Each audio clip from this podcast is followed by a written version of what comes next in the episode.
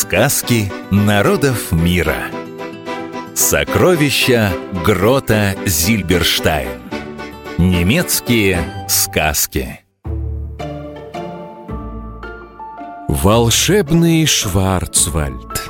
Могучие горы, на склонах которых зеленеют леса, а у подножия несет свои воды величественная река Рейн. Но славятся те места не только чудесной красотой. Таинственный грот в скале Зильберштайн хранит главное сокровище Шварцвальда — удивительные истории. Войди туда и крикни «Зильберштайн!» Тотчас эхо отзовется волшебной сказкой. Не веришь? Зильберштайн!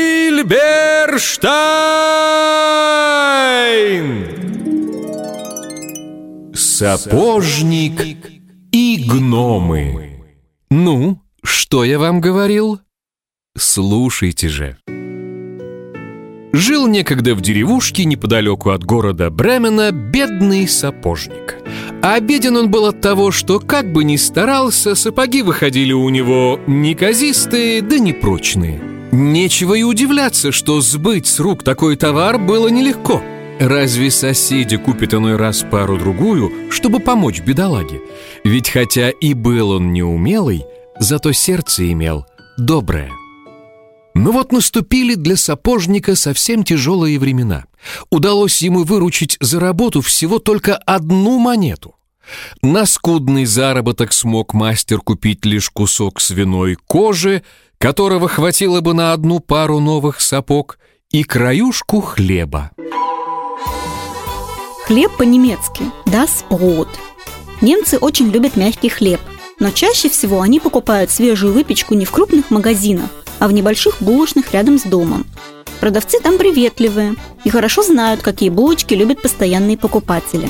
Про хлеб в Германии популярна такая пословица «Altes Brot ist nicht hart, kein Brot ist hart», что переводится «Есть черствый хлеб неплохо, плохо совсем без хлеба». Хлеб – das Brot. Вечером сапожник раскроил кожу и собрался ужинать. Взял краюшку хлеба и вдруг слышит за окошком тоненькие жалобные голоса, будто кто-то плачет. Выглянул, никого не видать, позвал мастер жену. Обыскали они весь двор, но никого и не нашли. «Не знаю, кто вы и чем вам помочь», — сказал сапожник, «но, может, вы голодны? Мы оставим хлеб вот здесь, на скамейке, «На сытый желудок любая беда меньше кажется», — подтвердила его жена. Оставили хозяева свой ужин на лавке, да сами легли спать не евши. Каково же было их удивление, когда утром на столе на месте раскроенной с вечера кожи обнаружилась пара превосходных сапог. Такой искусной работы — «И в городе не сыщешь!» — воскликнул мастер. Первый же покупатель, заглянувший в его мастерскую, отсыпал за чудесную обувь пригоршню серебра, которого хватило на кожу для четырех пар новых сапог и вкусный ужин. «Сдается мне, что это гномы помогли нам», — сказала жена сапожника. «Давай сегодня снова оставим для них угощение на скамье» а сами спрячемся да поглядим, правда ли это гномы сумели сшить такую чудесную обувь», — добавил сапожник. Обувь по-немецки «дишуэ», а сапожник «der Schuhmacher». Много лет назад обувь шили вручную, и она была очень дорогая. А теперь обувь делают на фабриках, и купить ее может каждый. Поэтому сапожников сейчас очень мало. Эту профессию выбирают только те, кто хочет продолжить семейное дело. Но в немецком языке осталось много пословиц и поговорок, связанных с сапожниками и обувью. Например, немцы часто говорят «Der Schuster trägt die schlechtesten Schuhe», что означает «у сапожников всегда самые плохие сапоги». Schuhe – обувь, der Schuhmacher – сапожник. Верно догадалась жена сапожника – Едва стемнело, как в мастерской появились гномы. И до чего же ловко управились они с нелегкой работой. Перед рассветом на столе красовались четыре пары превосходных сапог. Вот радость потирал руки сапожник. Теперь я куплю кожи на 16 пар обуви до всякого лакомства для моих маленьких помощников – «Не купишь ли ты немного цветной материи?» — спросила жена. «Видал, какие на гномах потертые рубашонки, а я бы сшила для них новые штанишки да яркие кафтанчики».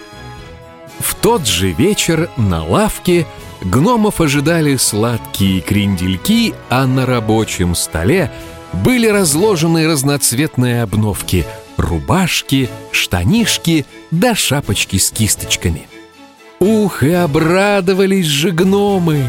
Тут же пустились в пляс, а после нарядились, да принялись за дело.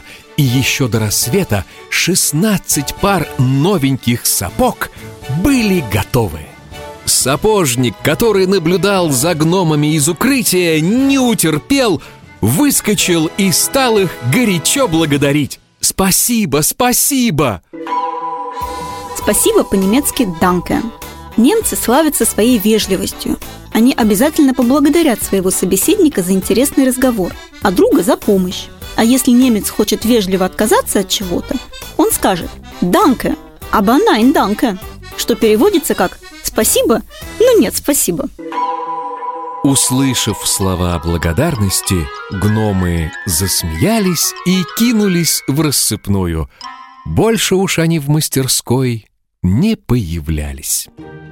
Да в том и не было нужды. Наблюдая за ними, мастер подсмотрел столько хитростей, что сделался самым искусным сапожником в округе. И с тех пор не было у него отбоя от покупателей. Повторяем, запоминаем. Сегодня мы узнали, как по-немецки звучат слова «хлеб», «das Brot», «обувь», дишуэ и спасибо, данке. Сказки народов мира. Сокровища Грота Зильберштайн. Немецкие сказки.